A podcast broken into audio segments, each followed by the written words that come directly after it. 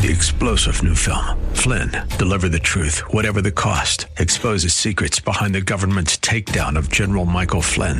Flynn knew what the intel world had been up to. He ordered the first audit of the use of contractors. This set off alarm bells. He told the truth. He was the most dangerous person for Donald Trump to hire. They had to get rid of Flynn. Flynn, deliver the truth, whatever the cost. Available now. Watch it today. Go to salemnow.com. Salemnow.com. And now back to Lifeline with Craig Roberts.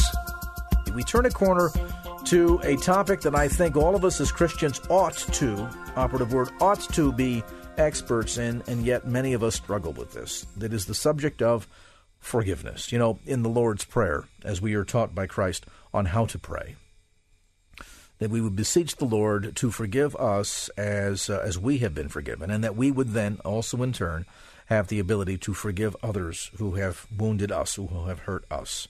Forgiving as we have been forgiven. Wow. Think about that. We were forgiven in such an incredible fashion, in that the price that we were meant to pay was forfeited because somebody else paid that price on our behalf in the shedding of blood and sacrificing of a life, that we might be reconciled in fellowship back unto the Father, the very creator of the universe. Well, think about that. The creator of the universe cared so much about little old you and little old me that he would sacrifice his only begotten Son for the remission of sin, that in that substitutionary work on the cross we might find forgiveness. Sadly, as much as we are eager to be forgiven, we are not always good at the matter of forgiving others. My guest today knows what that is like firsthand. He, in fact, tells a story of having to exercise what some might be considered to be uh, the ultimate in forgiveness. We all know the stories. We watch the headline news unfolding. The stories coming out of Africa, specifically Rwanda, the genocide taking place there, uh, the tribal infighting taking place, uh, where it was not unusual for groups to show up to a small village and literally, if they didn't burn the place down, uh, certainly come in with guns and rifles and kill everybody. That was certainly the story of what happened in the life of my guest tonight. He is Celestin Musekura of Rwanda and um, has also served as an adjunct professor of systematic theology at Dallas Theological Seminary. A new book out entitled simply Forgiving as We've Been Forgiven. And Dr. Musekura, great to have you on the program. Thank you, Greg. It's my honor to be with you. Share with our audience, if you would, Doctor, um, your experience. Many of us remember the stories of the genocide taking place, the civil war in Rwanda that raged for the better part of a decade. Uh, I don't know that many of us knew anyone that was touched directly uh, by this, perhaps as profoundly, certainly, as you were. Take us back to those defense, those events of December of 1997. Thank you, Greg. Uh, the events of 1997 uh, were uh, acts of uh, revenge that uh, were a result of the uh, genocide which took place uh, between April 6 and end of July 1994. in 1994, most of the people probably heard about it after the movie Hotel Rwanda came out but a majority of the people did not know that within a hundred days, about one million people were killed, and these are uh, Hutus and Tutsis, and the majority of the Hutus are killing Tutsis, killing neighbors, killing their um, fellow um, community members, and sometimes, in many cases, actually Christians uh, killing other Christians because they thought they were Hutus or Tutsis first and uh, then Christians second.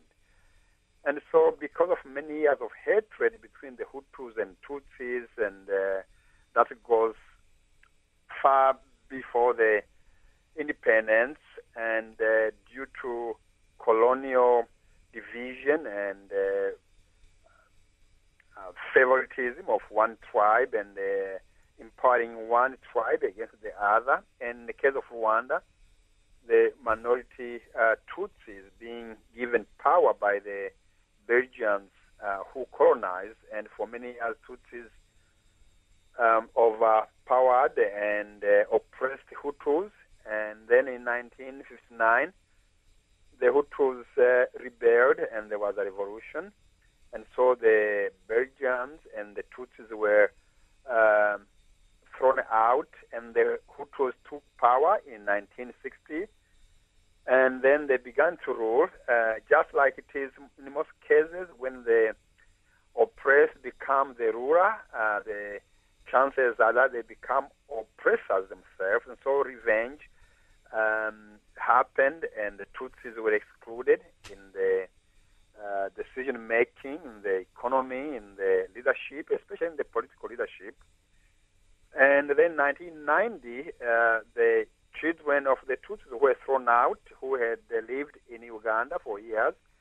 They took the arms and they began the war in October 1990.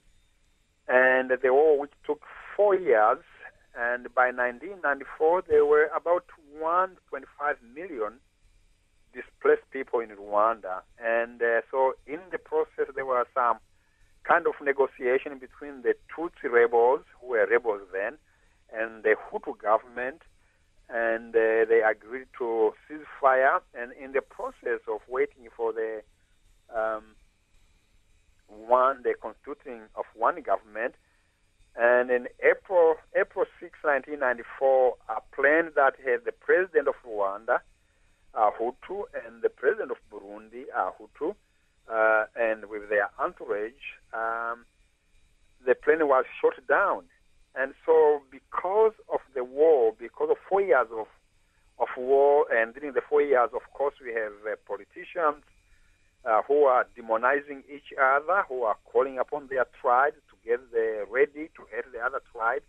And when the plane was shot down, then what became the genocide began.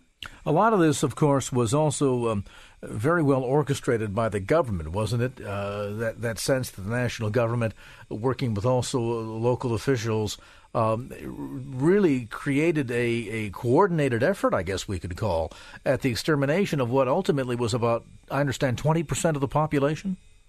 That's correct. The, because during the four years of war, uh, there was uh, this calling of tribalistic um, motivation, the Hutus uh, uh, calling on the Hutus and arming the militia and uh, talking about the Tutsis who are murdering the Hutus in the north and, and the Tutsis calling about Tutsis to take the arms and uh, take the leadership back, but the uh, government that was mainly Hutus um, armed the militia and uh, using the the war, of course, uh, to demonize the Tutsis, to call them cockroaches, because the uh, um, the Tutsis were involved in killing innocent uh, civilians when they began the rebellion against the Hutu government, uh, which uh, I would say they, they were genuine in beginning the war because the Hutu government had somehow refused them to come back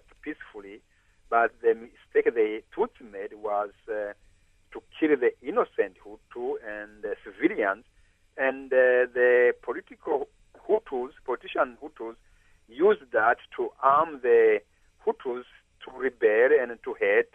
Uh, which again, by the 1994, there was a tension, there was hatred, uh, there were militia already being prepared, there were um, there were killings already taking place. And so, yeah, it was uh, a manipulation of the tribalism by the politicians who wanted not to give up their leadership, using the um, the war and the attack by the Tutsi rebels to say, hey, let's head them. They are coming back to take uh, leadership. Yes, to the government. And so that really began the process of genocide, which, uh, again, for 100 days, one million people were killed. Um, neighbors killing neighbors. And uh, by 1994 July, the Tutsi rebels were able to push the government of Hutus out, and they took over the power. Unfortunately, when they took over the power, um, there were already one million uh, Tutsi and the Hutu uh, moderate uh, who were killed, and many of the Tutsis then began the process of uh, revenge. And so, because there were about 3 million Hutus who left the country, uh, living in the refugee camps in the Congo, in Tanzania, in Uganda, some in Kenya, uh, there were other civilians, poor peasants, who had nothing to do with politics, who stayed in their communities, in their villages. And this was the case um, in many parts of the, of the country, especially beyond uh, major cities. And so in 1996, 97, 98, some people who were living in refugee camps began to come back to Rwanda because they were also dying in the refugee camps because of cholera, famine, and dysentery.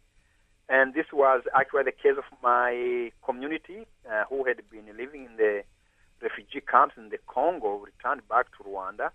I come back. I come from northwest of Rwanda, not far from the border with Congo. And so, because of the uh, again the killings and the revenge that followed, so some men um, in uniform went in my village in uh, 1997 in December, and uh, unfortunately, uh, innocent men and women um, were killed in my village, uh, a place where I was a pastor for uh, four years, four and a half years. And so about 70 people in my church were murdered, including five members of my family who were killed. Let me and pause on that. Let me pause right here, if I can, Doctor. We're going to pick up the story right after a brief update on traffic for our listeners. Um, it riveting to to not only gain some of the history here and understand the process of what transpired, many of the failures at intervention by organizations like the United Nations, and ultimately two major waves of significant loss of life. We're talking about upwards of 20% of the population wiped out. That means anywhere in the neighborhood of about 800 uh, to a million individuals who died in the process of all of this. We, we think of the, the killing fields of Cambodia in the 1970s, and were vows that we would never allow this to happen again. Uh, unfortunately, it has happened. It's happened to a significant degree. And as Dr. Uh, Musekura shares his story today, understanding the, the power of forgiveness and the challenge sometimes for all of us to understand that we must forgive as we have been forgiven. A brief time out, back to more of the conversation as this edition of Lifeline continues.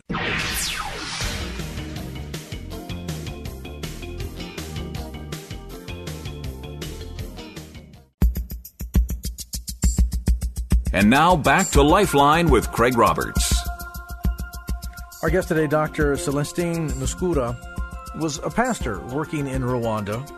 He traveled to the United States and was studying at Dallas Theological Seminary when, in January of 1998, a few scant days following this horrific attack on his village, many of the people that um, he had pastored when he was there pastoring for about four years in full time ministry had lost their lives.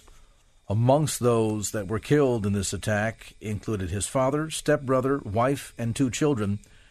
And I want you to share it with our listeners, if you would, uh, Dr. Musekura, um, why you came to the United States and what happened on to you on that day when that fax arrived from Rwanda. Thank you, Greg. Um, I had uh, been um, pastoring uh, a church and uh, training uh, pastors in Kenya uh, just immediately after the genocide because the genocide took place when I was uh, in Nairobi and uh, finishing the seminary there. So, because of what happened, I began working with the pastors uh, who had fled, but also I began working with the pastors who had come to Nairobi and those who were in Rwanda, teaching them on biblical forgiveness and reconciliation as well as helping to deal with the trauma uh, that was caused by the killings.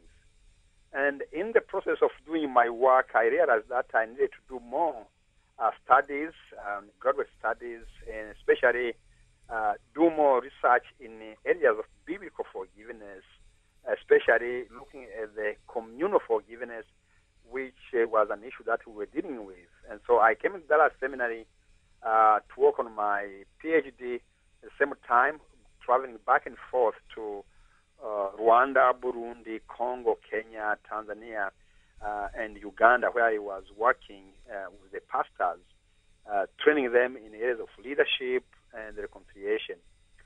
And uh, on the night of uh, January uh, 5th, 1998, I got a fax early in the morning when uh, I was uh, studying early in the morning. I got a fax from Rwanda uh, from one of my colleagues uh, telling me about the massacre uh, that took place in my village. And the fax was uh, telling me about seven members of my family that were murdered together with many people in my village. And it was it was shocking. First, I was angry, uh, not knowing who I was angry against. I began asking questions why, and I wanted to know who did it. And uh, I was also angry against God, asking where He was uh, when uh, this took place. I started crying. I started uh, saying, um, "God, who did it? I want to know where were you when this happened." It was that uh, unguarded moment when uh, suddenly the Lord started speaking to me and uh, uh, told me that He was there, that He witnessed what happened, that I should not be asking where He was, and the Lord uh, revealed to me that uh, I should not even know who did it, and I should forgive. I should forgive those who murdered the people I love. Let me stop you there because you've got to be thinking at the time. Here you've dedicated your life to the gospel. You've been involved in pastoring and in a ministry of reconciliation, working there in Nairobi, Kenya, but specifically trying to, to bring about peace amongst those that had been battling all these years. You've traveled to the United States to deepen your education and your skills in the arena of ministry. And while you're here in the United States, that that sense of God, I don't know, as you said, not being there, removing His hand of protection, somehow the, loss of so many members of your family in this attack, where ultimately about seventy people of your villages were killed that one faithful night at the end of December of 1997. Uh, did, did you did you feel angry toward God at the time? Yes, Greg, I did. Uh, it was. Uh at the moment when I read the facts, I started crying and I felt angry because uh, there was this sense of abandonment and disappointment because uh, uh, I had uh, actually been in Rwanda. I had seen some of my relatives three months before that because even though I was at Dallas Seminary, I uh, kept going back and forth. I had uh, uh, been going back and forth. I didn't come to Dallas Seminary and sit there and, and do studies. No, I was involved uh, in the ministry both in Rwanda, in Congo, in Kenya, in Uganda. So my, I had seen some of my relatives three months before the, the killings. I was angry against God because uh, I began to even uh, ask God, uh, how could He not protect my family when I had been tortured because of my work, when I had been uh, um, uh, beaten up in the refugee camps by my own uh, Hutu tribesmen because they thought I was working for the Tutsis.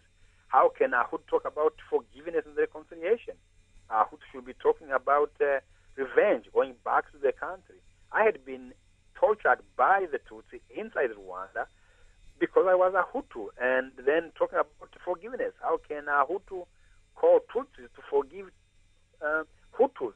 So I was a betrayer of both tribes, and so, because of what I had gone through, I began to to feel that I was entitled to special treatment by God. And so that's why I felt angry and uh, angry against God who cannot protect my people despite all the suffering I had gone through. And so it was that that the Lord said, You don't have to know who did it before you forgive. The Lord said, You have been teaching others how to forgive it is your time to do it yourself. Mm, pause on that point. We're going to come back to more of our conversation tonight. The book is called Simply Forgiving as We've Been Forgiven Community Practices for Making Peace. And the co author, Dr. Celestine Musekura, with us today. He was serving as a pastor for a number of years in Rwanda, um, had been studying at Dallas Theological Seminary when um, tragically there was an attack on his village. Many of the people who he pastored, including his mother, um, father, stepbrother, uh, wife, and children all lost their lives in this tragic attack.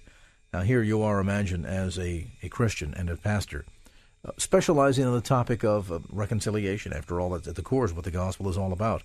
And now you're being called upon to exercise um, the same kind of forgiveness shown toward you. It's a tough topic, I think, for a lot of us.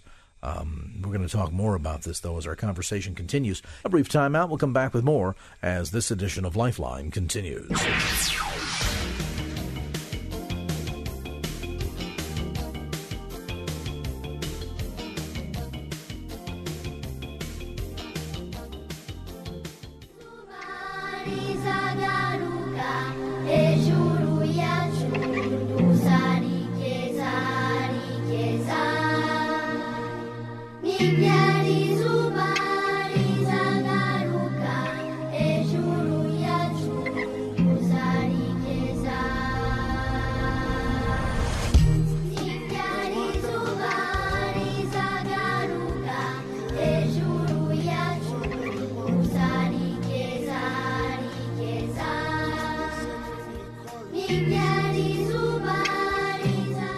Back to the program. 637 on the clock. Craig Roberts, along with our special guest today, Dr. Celestine Musekura. He, of course, adjunct professor of systematic theology at Dallas Theological Seminary. He's also the co-author of a new book entitled Forgiving as We've Been Forgiven. If you've joined the conversation late, um, Dr. Musekura was studying at Dallas Theological Seminary in 1998 when a fax came in from his home country of Rwanda that in the heels of what had already been more than three and a half years of ongoing horrific genocide that had claimed the lives of upwards of one million Rwandans, now added to that list was members of his own family, having lost his father, stepbrother, wife, and two children. The one thing, Dr. Musekura, for all of us is this sense of learning how to forgive as we have been forgiven. Beyond just the struggle of what goes on and the questions about why God and where God, that notion now of recognizing that the whole message that you've shared your entire life has been one of healing and reconciliation, and now you are suddenly placed in the position of forgiving as much as you've tried to urge others to forgive. What to forgive? What did all that mean for you? How did you process those kinds of feelings? Uh, thank you, Craig. The challenge was to uh, understand that. Uh, the cost uh, that I've been asking others to pay is the cost I'm being asked to pay. Mm. And uh, the process, it took a couple of, um, couple of hours to uh, process the what God was asking me to do because uh, the Lord was telling me to not worry about His presence because He was there. He witnessed everything. And also, the Lord was telling me I don't have to know who did it and uh, it was uh, obvious that uh, my questioning who did it was uh, to find ways of uh, revenge. Sure. Maybe not to go to kill, maybe not, uh, maybe to not guilt them, maybe wish them bad. but the Lord said, "You have been to others forgive is absolute forgive." And at that moment, I realized that I have a choice to be a hypocrite or to trust in His grace and His power to enable me to do what He's asking me to do. And uh, so I literally um, prayed um, through crying. I said, Lord, I cannot by myself, but if you give me strength, if you give me power, I will. And uh, so I prayed, I um, pronounced forgiveness. Uh, though I don't understand all the details, but uh, I pronounced forgiveness. Then I woke up my wife and kids. I told them what happened, the, the wrestling that I had just had with God. We cried together. And I told them that I have forgiven those who murdered my family and my friends and my uh, uh, uh, uh beloved uh, members of my church where I pastored. It was uh, a beginning of a, a journey because um, about uh, six months later, I learned that my mother and my niece survived. As I said earlier on, the facts said seven members of my family were killed. But by God's grace, my mother fainted during the, the shooting, so she was under the dead bodies between five, four hours. She until today she doesn't know how long. But when she came back to life, she found uh, granddaughter. She picked her. She ran in the bush, and I did not know that she was alive until six months later. And so for six months, I knew that uh, my mom and my niece were also killed. And uh, in fact, at Dallas Seminary, we had a memorial service for seven members of my family. And so my mother went in the bush, and um, then went in the Congo. It was six months later that some people who knew uh, her in the Congo were able to communicate to my brother, who who was uh, was pastoring also in another city, that my mother was alive. And uh, a year later, I was in Uganda again doing what I do as uh, I lead the ministry called African Leadership and Reconciliation Ministries, training church leaders in areas of leadership, discipleship, but also in terms of uh, dealing with uh, ethnicity, hatred, uh, through biblical forgiveness and reconciliation. I was in Kampala when suddenly um, I saw among the pastors that I had, both Hutus and Tutsis, uh, some from Rwanda, others were coming from the refugee camps in Congo, others were had come from the refugee camps in Tanzania, and all together again talking about the role of the church in uh, bringing healing and reconciliation through biblical principles. It was at that moment that um, the Lord confronted me with really complete forgiveness and surrender because uh, uh, when I suddenly found that there were three members of the families that murdered my family, out of nowhere, I felt then the anger and uh, uh, the I felt the anger and uh, um, I didn't know what's happening at that moment. I was just standing and ready to begin teaching. Then the Lord said, "Why are you angry against your own brothers and and why are you angry against yourself? Uh, you are seeing these men who are your brothers in Christ. You are seeing them through the eyes of tribe. It is true that their parents, their relatives, their tribesmen killed your family and the people you loved, but the people who are in front of you are not just Tutsis. These are your brothers. You have no right, and therefore you are not supposed to teach. You have to ask them to forgive you because you are angry. You have carried anger against what their relatives have done, and now you are hating them. So you are becoming a tribesman. The same thing that you are telling people not to do. Uh, I tell you, uh, Craig, that um, that was uh, a moment of truth that uh, the Lord confronted me. I stopped. I asked them to come forward, and I asked them to forgive me because for uh, for hating them while they were my brothers. I had no right to hate them, even though their relatives did the killings. Their tribesmen killed my tribesmen because my tribesmen had killed their tribesmen. I had no right to hate them because they were my brothers in Christ. And therefore, our identity in Christ must supersede our tribal identity. I mean, imagine uh, losing a good percentage of your family in this tribal murderous outrage that's been going on in your home country for many, many years. And now you, as a pastor, as a Christian, have to work through all the feelings and ultimately demonstrate forgiveness as much as you have been forgiven by Christ. Forgiving as We've Been Forgiven, the title of the book. My guest tonight, Celestine Musekura. We'll come back to more of our conversation as this edition of Lifeline continues.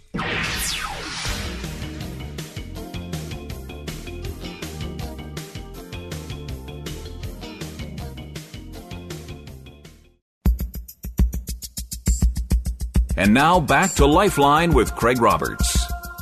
Continue our conversation tonight. Dr. Celestine Musekura. He is a adjunct professor of systematic theology at Dallas Theological Seminary, been a pastor, and um, author of this new book we mentioned earlier, Forgiving as We've Been Forgiven Community Practices for Making Peace.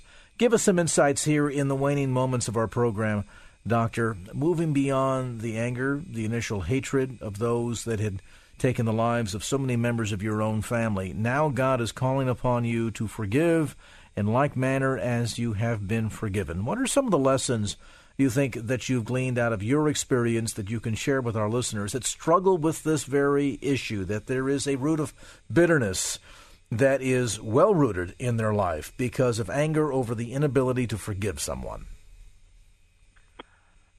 Thank you, Craig. Uh, lessons that I have learned through uh, my personal journey, my personal experience. Uh, the first lesson is that uh, forgiving is uh, not a suggestion, is not uh, something that Christians do when they feel uh, to do so. Uh, it is not something that uh, we can actually bargain about. It is a command. And so it is a command because we have been forgiven. And so the command from the Lord is that because we have been forgiven, uh, we are commanded to forgive and to uh, give up the right to get even, to revenge.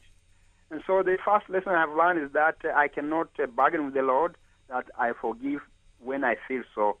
No, it is a command. Uh, the second lesson I have learned is uh, unforgiveness is more dangerous to the person who is able to forgive because lack of forgiveness paralyzes us and distorts our view of uh, our neighbor. Uh, and forgiveness uh, uh, provides us an opportunity to revenge.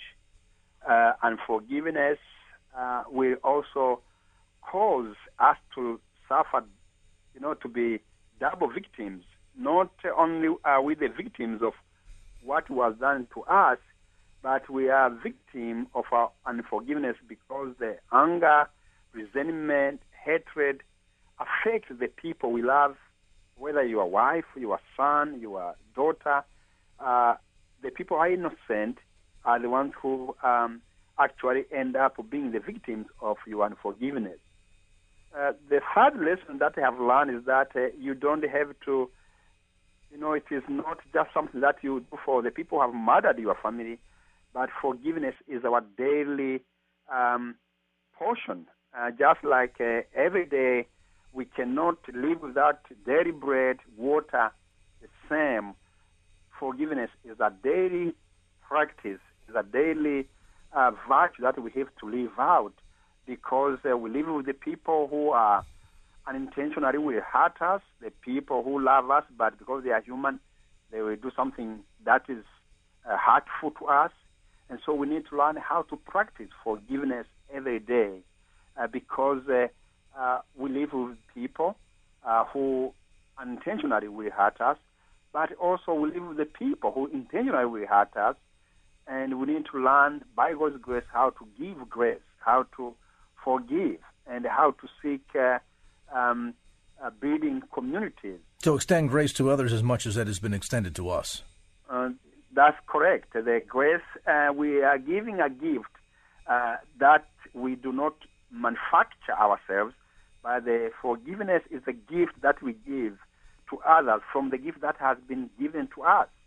Uh, out of the grace that God has bestowed upon us, He requests us to be gracious to others. Uh, but uh, the other lesson that I've learned is that there is no sin that is beyond forgiveness uh, whether it is uh, um, murder of your family or whether it is even adultery, uh, unfaithfulness of the spouse, uh, we need to realize that there is no sin that is beyond forgiveness. Uh, both God forgiving us or us forgiving those who have done terrible things against us. And the other lesson that I keep learning every day, forgiveness is not reconciliation. Many people are afraid forgive because they confuse forgiveness and reconciliation. Forgiveness is a decision that I make, is a daily decision I make. It uh, um, just requires me to make that decision regardless of the response of the other person. It is unconditional. It does not depend on how the other people change. Forgiveness is different from reconciliation because reconciliation requires a process uh, reconciliation requires that the other person uh, make a step forward. and reconciliation not happen until the other person uh, moves towards the middle. And so forgiveness, uh, people can forgive without necessarily telling the other person.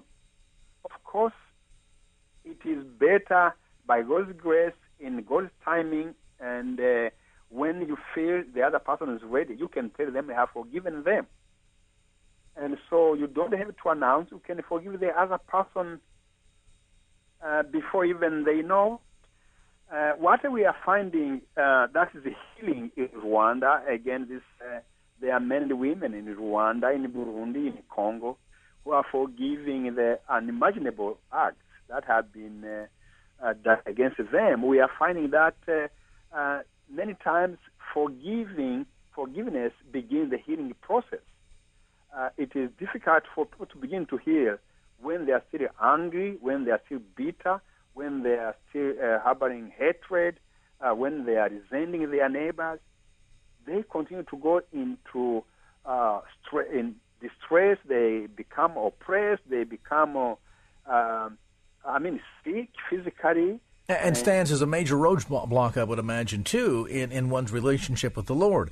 It's hard to go deeper and higher with the Lord if you have this, this issue of unforgiveness in your life, even as much as, you know, we're reminded by Scripture that while we were yet sinners, Christ died for us.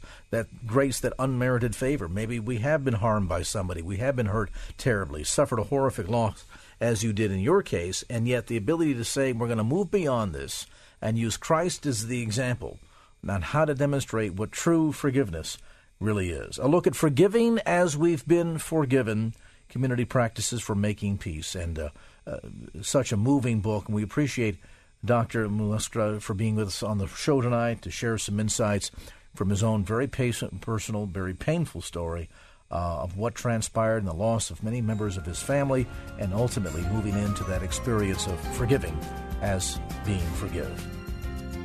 Well, that's going to do it for this edition of Lifeline. Thanks so much for being with us. And if there was anything you heard on today's show that you'd like to hear again or share with a friend, grab a copy of the Lifeline podcast. Simply log on to kfax.com. That's kfax.com for the Lifeline podcast. Our producer is Wanda Sanchez. I'm Craig Roberts. Till next time round, remember just don't keep the faith, get out there and share it, and make it a great evening. So long. Opinions expressed in the preceding program do not necessarily represent the views of the ownership, staff, or management of KFAX. Copyright Salem Communications, all rights reserved.